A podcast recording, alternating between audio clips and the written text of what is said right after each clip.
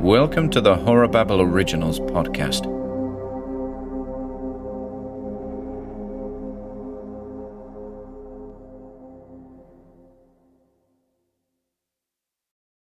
Horror Pond by M.D. Vickers.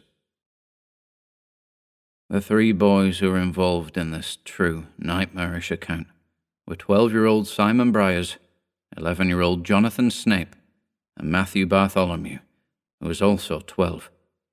I must warn you now, dear reader, that if your stomach gets queasy very easily, then I would advise you to avoid reading it. The rest of you, plough on. The date in question was the 11th of August, 1979.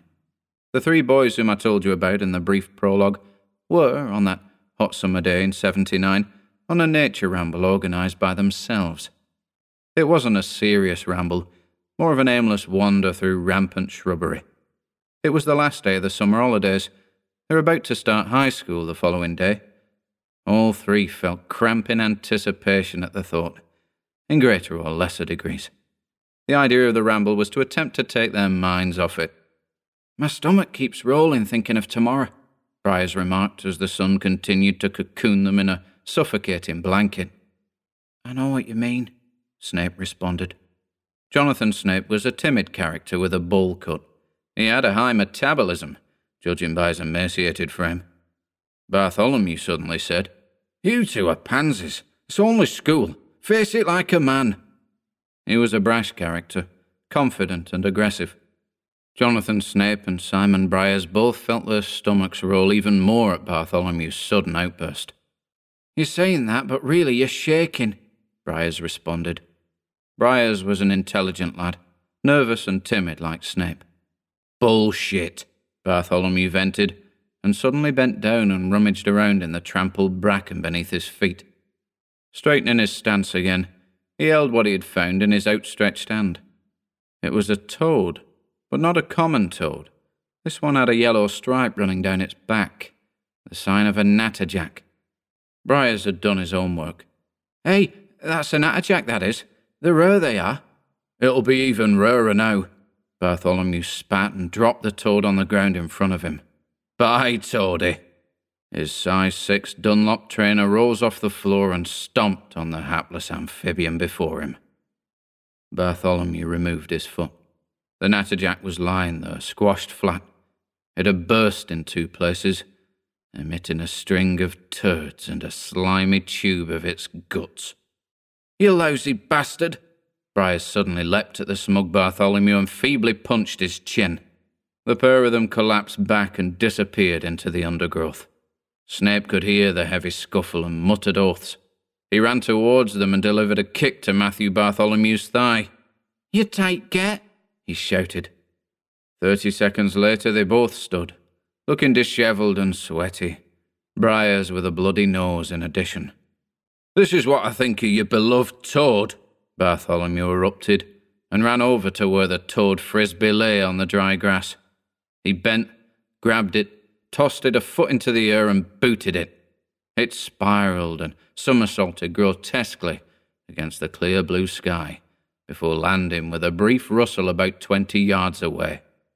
You make me sick, Briers remarked, and stormed off with Jonathan Snape close behind. Purr and ma poofs. Bartholomew stood watching their retreating figures with a grin on his grimy face. Half an hour later, Briers and Snape came to a pond. Not a very big one. There seemed to be large blobs of coloured liquid on the surface. A few dead fish floated lifelessly. Wood, newspapers, and drinks cans clumped together at the edge. A bed rail protruded from the murky slime. God, it looks filthy, Snape remarked to Briers. There doesn't seem to be any life at all in it, Simon Briers returned. Then, Crashing through the undergrowth behind them, Bartholomew emerged. There you are. Hey, look at this a swimming pool. Bartholomew began to remove his t shirt and jeans. You're not serious, Briers demanded to the steadfast face of Matthew Bartholomew. Deadly, Bartholomew grunted as he removed a stubborn sock. Then, down to his Dennis the Menace underpants, he dived into the 20 foot stretch of filth head first. His body sliced through the strange gelatinous blobs, and he vanished temporarily. That lad's a total knobhead. Both Snape and Briers were stirring disbelievingly, first at Bartholomew's untidy bundle of clothes, then at the spot where he'd submerged in the pond. The surface was broken as Bartholomew erupted, his head coated in the multicoloured lumps of slime and rotting algae. It's great, he bellowed and disappeared again. On surfacing a second time, Briar shouted to him, It's polluted, you idiot! Swallow any of that water and you've had it. Get out for Christ's sake. Bollocks to you. Get in, it's nice and cold. Stinks a bit, though, granted. Briers turned his head to the unbelieving Snape next to him. Come on, let's just leave this silly prick alone. He needs help badly. They both turned and headed for home, back through the trampled bracken, as Bartholomew's splashing and laughter carried with them. The following day, Simon Briers called round for Jonathan Snape, and in turn, they both went and called for Matthew Bartholomew. Both of them were sick and shaky with nerves. They were very quiet, as their stomachs rolled with anticipation. Bartholomew emerged from his front door looking subdued. His blazer looked too big, and the two boys noticed the rash that had broken out on his face and hands. What's that rash, Matt? Briers remarked, and Bartholomew automatically put a blotchy hand up to his equally as blotchy face. Just a nervous rash, he said, and the three boys began their walk up to their new school, all of them lost in their own thoughts.